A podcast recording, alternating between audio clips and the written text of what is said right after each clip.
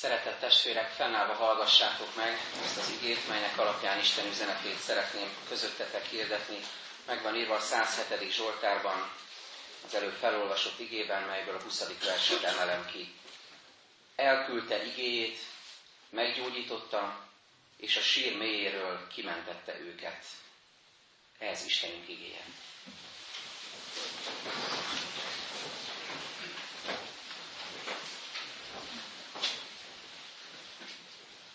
Mindössze két nap választ el bennünket a nagy évfordulótól, az 500. évfordulótól.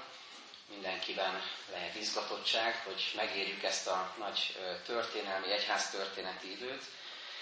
És jó magam is az elmúlt héten két ezzel kapcsolatos programon részt vehettem. Például az Ökumenikus iskolában, ahol a tanulja voltam, hogy gyermekek előtt megelevenedett az évforduló, illetve a reformáció üzenete. Többek között egy kapu formájában, és az aulában felállítottak egy jelképes kaput, ami a Gutenbergi vártemplom kapuját volt hivatott szimbolizálni, és arra hívták a gyerekeket, a diákokat, hogy mindenki kapott egy cetlit, amire fölírhatta, hát ha nem is az egyházzal, de az iskolával kapcsolatos reform javaslatait, hogy hogyan reformálná meg ő mondjuk az iskolát, ahova jár, milyen üzenetei vannak az iskola felé, és hát elgondolkoztam ezen a jeleneten, hogy mondták is, hogy majd föl lehet szögelni ezeket a, a kapura, a szimbolikus kapura, hogy ilyenkor azért a felnőttekben is valahogy megmozdul valami, legalábbis én így voltam vele, hogy mint ilyen lánglelkű Lutherként vágyunk, vagy vágyhatunk arra, hogy valahova valamit kiszögezzünk, tehát valamit közöljünk a világgal, valamit megjelenítsünk valamilyen álláspontunk mellett, kiálljunk és, és képviseljük azt bátor, hitvaló reformátorként, ahogyan annak idején Luther a Wormsi Birodalmi Gyűlésen mondta, hogy itt állok, másként nem tehetek. Tehát valahogy bennünk is a gyerekekkel együtt megmozdulhat ez a, ez a tetvány, ez a reformátori lelkület. Ahogy azonban egyre közeledünk ez a nagy eseményhez, abban is megerősödtem, hogy egyre világosabb lett számomra, hogy hogy túl, túl az ünnepen van a lényeg, túl, túl ezen az évfordulón, túl azon a bizonyos napon, ami majd hamarosan eljön, túl a protokollon, túl a különböző programokon, megmozdulásokon, és ezzel kapcsolatban mostani, a reformátusok lapja mostani számában jött elém egy érdekes cím, az egyik cikknek a címe így szól, az 501. év elé. És bizony érdemes ezen elgondolkozni, hogy most nagy a felbuzdulás, sokat beszélünk róla, sokat jelent számunkra, mindenki valamilyen szinten foglalkozik ezzel a kérdéssel, de hogy vajon mi lesz jövőre? Mi a folytatás ennek? Mi az, amit ez hosszú távon is megmozdít bennünk és elgondolkoztat a reformáció kapcsán? Hiszen Luther sem ünnepeltette magát napokig, nem aratta le a babérokat, hanem beleállt a munkába, vállalta a feladatokat, kiállt nyilvános vitákra, akár egy hivatalos gyűlésen, akár hétköznapi emberekkel, egyszerű emberekkel találkozva, beszélgetve, vállalta a kiátkozás terhét is, és az üldöztetést is, tehát nem azzal a nappal volt elfoglalva, amikor elindult valami, hanem inkább a folytatásra koncentrált. Mert a reformáció az folyamat. A reformáció nem más, mint vállalni annak a kockázatát, és szépségét, hogy Isten kezében napról napra formálódhatunk, és visszaalakulhatunk, reformálódhatunk arra a formára, ahogyan Isten megteremtett bennünket. Isten kezében egyre tisztuló szívvel reformálódhatunk. Mit kezdjünk tehát a reformációval? Ez a kérdés jött elém, ahogy ezt az igét is olvastam. És elém jött egy történet egy George Carver nevű emberről, ki a 19.-20. században élt és alkotott Amerikában, egy afroamerikai származású botanikus volt, egy híres tudós.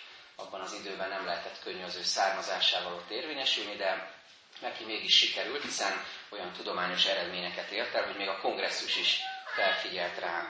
Az egyik ilyen kutatási, fő kutatási területe a földi mogyoró termesztéssel függött össze, és olyan eredményeket ért el, hogy mondom, felfigyeltek rá a kongresszusba, és meghívták egy meghallgatásra az egyik bizottság elé, ahol a képviselők előtt nem csak tudományos dolgokról beszélt, hanem Istenről tett bizonságot. És a feljegyzések szerint a következőt mondta, Isten teremtette a földi mogyorót. Ezért én csak megkértem, hogy mondja el, mit lehetne kezdeni vele. És ő megmutatta. Ez egy hívő tudósnak a hozzáállása. Tulajdonképpen a világhoz így kellene hozzáállni. Hogy Isten teremtette, és ha ebből valamit megmutat, hogy az hogyan működik, azért hálásak lehetünk. Ez a, az igazi tudósnak, a hívő embernek a hozzáállása mindenhez. És ezt alkalmazva jutott eszembe, hogy mivel a, a reformációt, a megújulást, és a mindenkori megújulást, a mindenkori reformációt is Isten szent lelke indította el, ő hívta fel a figyelmet különböző dolgokra, visszásságokra az egyház életében, és mivel még távolabbra nézve ő inspirálta, ő hívta életre az egyházat, a Krisztus testet, a hívők közösségét, és azon belül a családjainkat és az egyes embert, bennünket, mivel így hozzá tartozunk, ezért őt hívhatjuk segítségül, hogy igazítson el bennünket, hogy most hogyan tovább. Amikor elakadunk, amikor megtorpanunk, akkor mindig erre figyelhetünk, hogy ő ennek az ura, ő ennek az inspirálója, őt kell segítségül hívni, hogy most hogyan tovább. A 107. Zsoltárral kapcsolatban egy sorozatba kezdtünk pár héttel ezelőtt, ahol az első részben az olyan emberekkel, tulajdonképpen magunkkal szembesülhetünk, akik pusztában bolyongók voltak, vagy pusztában bolyongók most. És arról beszélgetünk, hogy hogyan válhatunk bolyongó emberekből célra tartó, céltudatos emberekké, akik tudják, hogy Isten által meghatározott cél felé haladnak. Aztán a második alkalommal pedig arról beszélgettünk az ige alapján, hogy mit jelent a sötétségben ülni, ebben az állapotban létezni, és onnan hogyan hív ki bennünket a világosságra, a világ világossága Jézus Krisztus. Ott azt olvastuk, hogy betörte az érckapukat, leverte a vaszárakat, vagyis hogy Krisztus hogyan győzte el a legnagyobb ellenséget, hogy kivigyen minket a világosságra.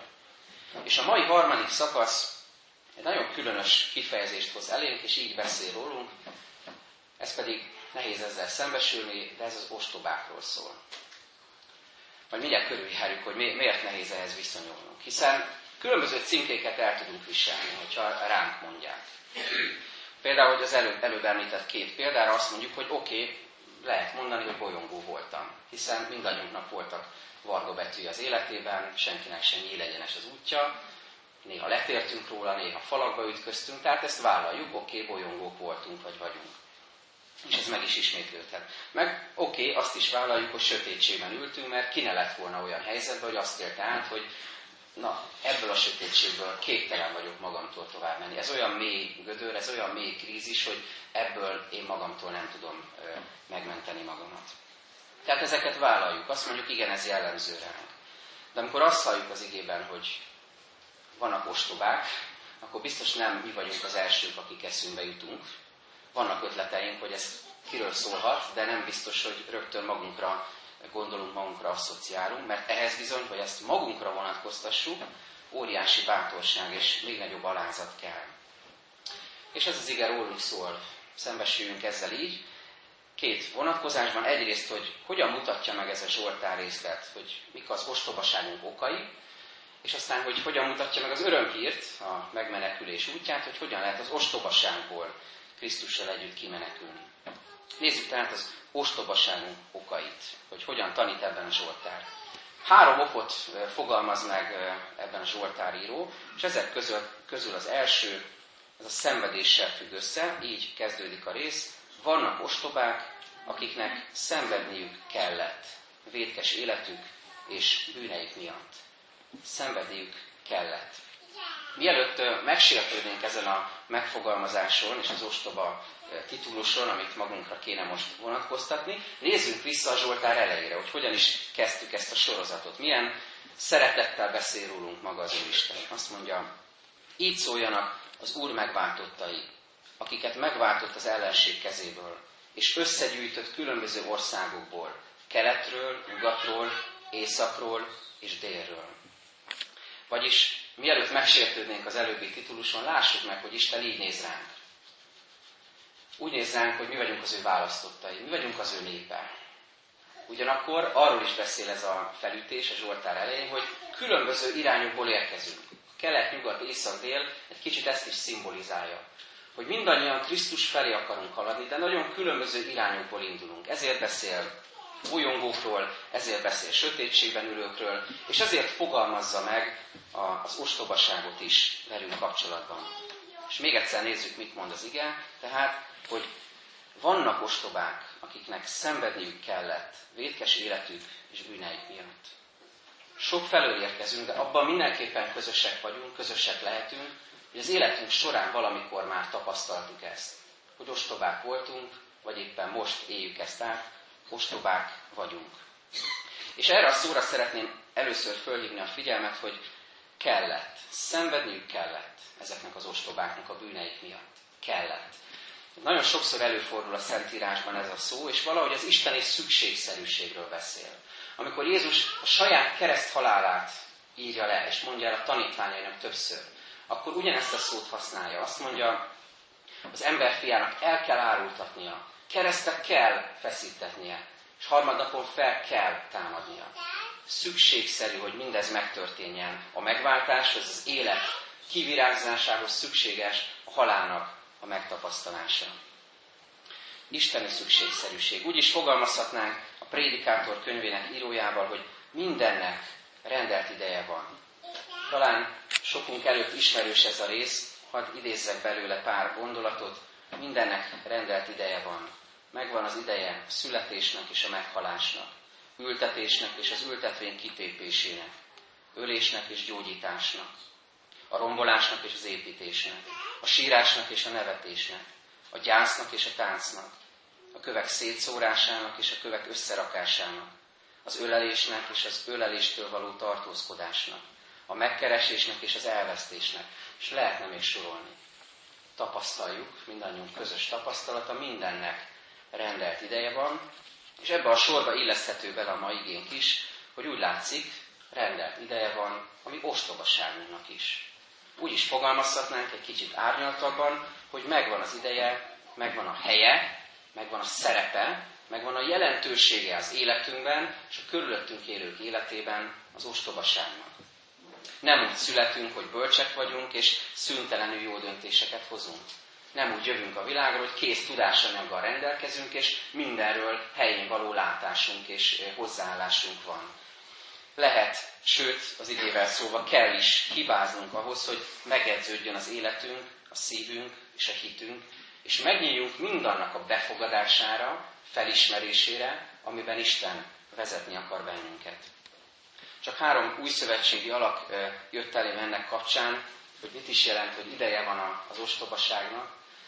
Ideje volt ilyen értelemben az ostobaságnak Tamás tanítvány az apostol életében, Ideje volt annak, hogy ő ne legyen ott, amikor Jézus először megjelent a tanítványoknak, és ne lássa Jézust a feltámadottat, és ne legyenek kétségeim. Ide, ideje volt annak, hogy kételkedjen.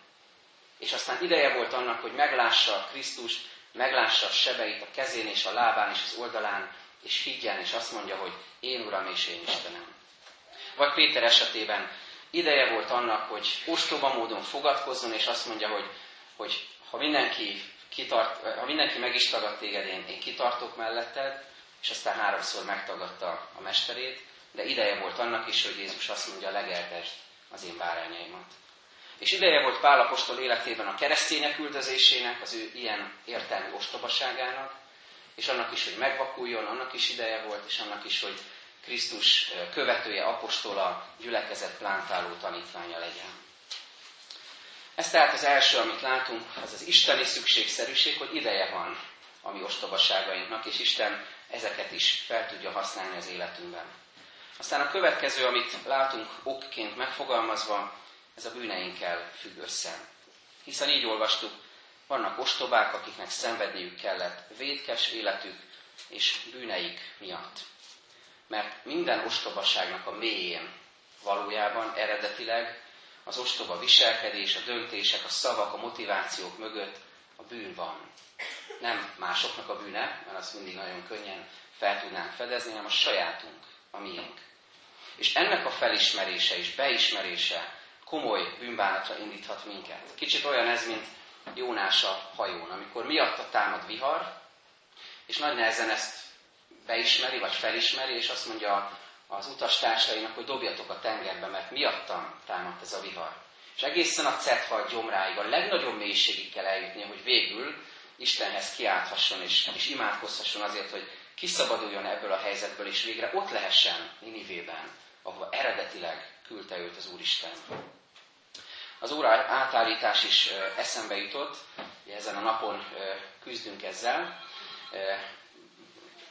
több-kevesebb sikerrel, úgy hallottam, de a lényeg, hogy átállítsuk az óráinkat, de ha nem tesszük, ha nem állítjuk át az óráinkat, akkor nagyon könnyen előfordulhat velünk, hogy nagyon magabiztosan kezdünk bele valamilyen feladatba, és amikor szembesülünk azzal, hogy, hogy valami nem stimmel, akkor lehet, hogy nem az ugrik be nekünk először, hogy mi hibáztunk, mi nem állítottuk át az órát, hanem lehet, hogy azt mondjuk, hogy hát a többiek miért nem, miért nem jó időben vannak, jó helyen. Ne, nem az jut ezt először eszünk, hogy esetleg mi tettünk valamit rosszul, hanem rögtön a másikat kérjük számon, vagy utasítjuk rendre. Tehát nagyon magabiztosak, öntudatosak lehetünk és tehetjük a dolgunkat, az igazunkat képviselve, és azért jutott eszembe ez a kép, mert valójában a lelki óra átállításnak kéne megtörténni a szívünkben. A szívünket kéne Krisztushoz és az ő igéhez igazítani, és akkor tapasztalnánk azt, hogy egy hullámhosszon vagyunk Isten akaratával, és nem vagyunk ostobák. És végül a harmadik ok, ami egészen különös formában nyer megfogalmazást a Zsoltárban, így hangzik, minden ételtől undorodtak, már a halál kapuihoz jutottak. Már ez a megfogalmazás az talán a legnehezebb viszonyulnunk. Nekem két szélsőség jutott erről eszembe. Az egyik a tékozó fiú története. Annak a mélypontja, a krízisnek a, a legmélyebb pontja az, amikor azt írja az ige, hogy ez a tékozó fiú távol az atyai háztól szívesen, szívesen jól lakott volna a disznók elétett moslékkal is. Szívesen evett volna még abból is. Ez a legnagyobb, ez a legmélyebb. Amikor ide jut valaki, hogy még abból is szívesen enne, de egy picit tovább gondolva, nyilván ez nincs leírva az igében, de egy kicsit tovább gondolva, ha kapott is volna, mint hogy nem kapott, még a moslékból sem, ha kapott volna belőle, és kellett volna, bocsánat, a, egy nagyon kemény kép, de kellett volna belőle ténylegesen egy falatot tennie, az bizonyára undorítónak találta volna. Szerintem egyikünk sem evett még a disznók vájójából moslékot. Kikérnénk magunknak, hogyha ilyet kéne tennünk. De ez az egyik szélsőség, ami eszembe jutott. Az ételtől undorodni. Másként fogalmazva, egészen távol kerülni attól az állapottól, amit az atyai házban tapasztalhatunk. A szeretet, az elfogadás, a befogadás, a, az atya általi megvendégelés, a tiszta ruha, a méltóság, amit majd megkap a gyűrű, a, a saru, a, a vendégség, amit szervez neki az atya. Az ettől való távolság. Ezt látjuk ebben a képben. De ugyanígy a másik szélsőség is eszembe jutott, amikor valaki nem tékozó fiúként éri az életét, hanem látszólag mindene megvan. Minden, ami ez a földi élethez szükséges. Minden földi körülmény adott ahhoz, hogy boldog lehessen, és valami mégis hiányzik.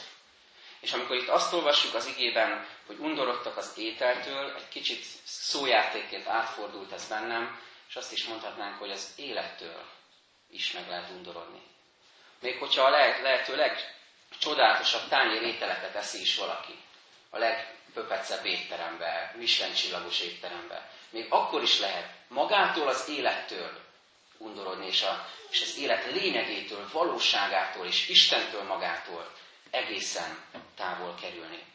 Az élet a lényegétől való eltávolodás tehát a harmadik ok, ami az ostobaságunkhoz vezet, ami ostoba döntésekhez, ostoba megnyilvánulásokhoz, felfúvalkodottsághoz vezethet el bennünket. És ezt a hármat, hogyha össze kellene foglalni, akkor azt mondhatnánk, hogy az ostobaságunknak a fő eredője, fő oka az az ige nélküliség. Úgy is mondhatnánk, a Krisztus nélküliség. És hogyha arra gondolunk, hogy Jézus biztosan nem mondana nekünk ilyet, mert szelídnek ismerjük őt, kedvesnek ismerjük. Ő biztos nem mondaná nekünk azt, hogy ostoba, akkor lapozzuk fel a hegyi beszédet, és olvassuk el azt a részt, amit a kősziklára, illetve a homokra épített házról mond. Rokon értelmű szót találunk ott. Akkor azt mondja Jézus, hogy aki hallja az én igémet, de nem cselekszi, hasonló a bolond, a bolond emberhez, aki homokra építette a házát. És jött az eső, jött a szélvihar, jött az áradat, és összeomlott az a ház. Tehát ha arra gondolnánk, hogy Jézus megkímél bennünket a szembesüléstől, és nem mond minket ostobának vagy bolondnak, akkor azt látjuk, hogy ő mégis ezt teszi. Nem azért, hogy sértegessen bennünket, hanem azért, hogy tükröt tartson elénk. Hogy meglássuk, hogy nélküle vagyunk igazán ostobák. Igen nélkül, Krisztus nélkül. Tehát ha hiába hivatkozunk mi Jézus Krisztusra, hogyha nem járja át a szívünket az élő ige, az evangélium. És hiába nevezzük magunkat a világ bármely pontján, Európában, Magyarországon, itt Pestidekúton keresztényeknek, hogyha nem az Isten igéje vezérli a gondolatainkat, és nem engedjük, hogy formáljon és tisztítson bennünket napról napra az ő szava. Ez tehát az egyik része az igének, de most nézzük meg a másikat is, hogy hogyan ragyog fel számunkra az örömhír ebben a Zsoltárban. Tulajdonképpen az evangélium tömör megfogalmazása az alapigénk, a 20. vers. Ezt olvassuk ott. Elküldte igéjét, meggyógyította, és a sír mélyéről kimentette őket. Három egyszerű lépésben fogalmazza meg ez a Zsoltár az örömhírt. Azt mondja, elküldte igéjét. Ez a testélétel. Krisztusban az ige testélet. Isten elküldte az ő igét. Közvetíti, kijelenti az ő akaratát, nem hagy minket ige nélkül. Második, meggyógyította őket, másként fogalmazva, ez a megváltásunk. Amikor a szívünket átformálja és meggyógyít minket a sérüléseinkből, sebeinkből, Isten nélküli állapotunkból. És a harmadik, kimentette őket a sír mélyéről. Nem csak megvált, nem csak megváltoztat, nem csak új életet, új szívet ad, hanem reménységet ad az örök életre, a feltámadásra. Isten igéje tehát így gyógyít meg bennünket az ostobaságból. Alapvetően, átfogóan is igaz ez az egész életünkre nézve, de naponként is, a részletekben menően is, a hétköznapokban is igaz ez ránk nézve. A középkorban bizonyára hallottunk róla, és ez most a reformáció kapcsán sokszor elénk kerülhetett. Tudjuk, hogy a Bibliákat leláncolták, és így tartották őket kolostorokban és különböző templomokban. Nem lehetett szabadon hozzájuk férni, nem lehetett szabadon olvasni őket, és nem is, voltak a Bibliák, nem is volt a Biblia lefordítva az emberek hétköznapi nyelvére. Talán említettem már ezt a képet, konfirmandusoknak mindig el szoktam mondani, hogy tudjátok-e, hogy honnan származik az a kifejezés, hogy hókusz-pókusz. Amikor a, latinul miséző pap fölemelte az ostját, és azt mondta, hoc est corpus meum, vagyis ez az én testem. Akkor azok az emberek, akik nem tudtak latinul, és nem igazán tudtak viszonyulni ahhoz, ami a templomban történik, mindössze ennyit tudtak leszűrni ebből, hogy ott valahol elől a pap valamit csinál, és ez olyan számunkra, mint a hókusz-pókusz. Nem sértve mondjuk ezt, de mindenképpen érzékeltetve azt, hogy ha nem értem, hogy mi zajlik, ha nem tudok viszonyulni hozzá, nem értem, hogy mit tett értem Isten, ha nem értem a saját anyanyelvemen, hogy mit tett értem Krisztus, akkor bizony ez valami távoli hókusz-pókusz lesz számomra. Isten arra hív bennünket, hogy e, a saját nyelvünkön olvassuk a Szentírást, megkapjuk az ő igéit naponként, és töltekezzünk ezzel.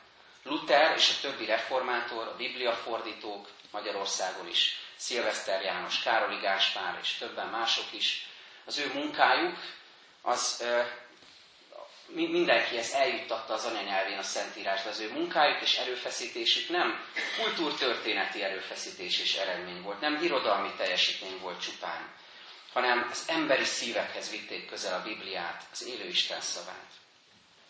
Nemrég a gyülekezet csoportjával jártunk a Nemzeti Múzeumban az Igeidők című kiállításon, a reformációról szóló kiállításon, és nagyon sokféle módon tudtunk kötődni ahhoz, ami ki volt állítva. Lehetett kötődni a Bibliákhoz, az énekeskönyvekhez, volt olyan példány, ami a világon az egyedülés, ott láthattuk testközelből, egy darabka történelemként, vagy a kejhek, a zászlók, a különböző tablók, fényképek, emberek, mind, mindez nagyon sok mindent megmozgatott bennünk.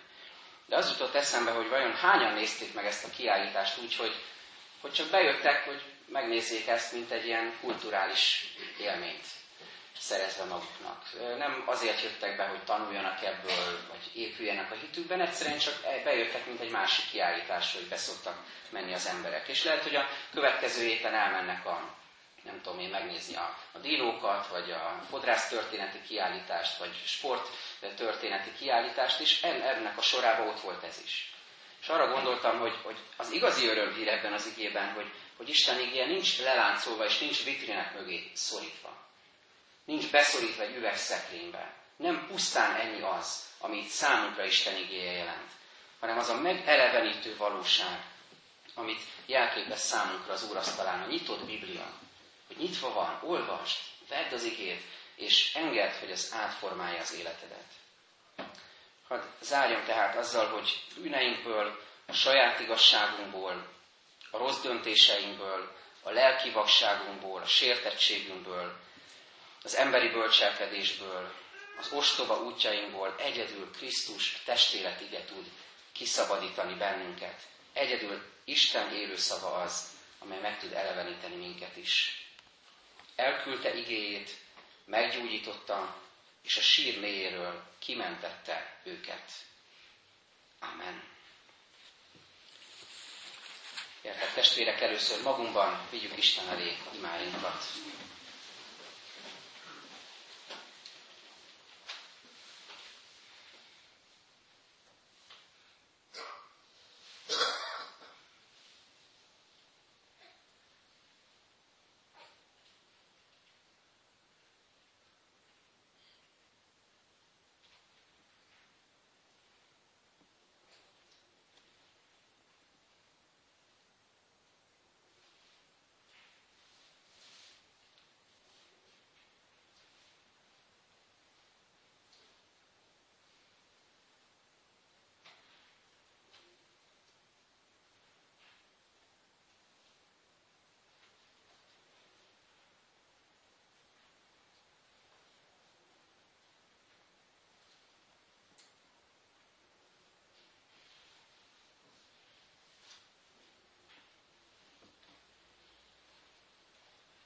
Köszönjük Jézus Krisztus, hogy amikor egyre nagyobb a minket körülvevő sötétség a világban, akkor mi folyamodhatunk hozzád, aki a világ világossága vagy, és aki igét világosságával a mi életünket is beragyogod.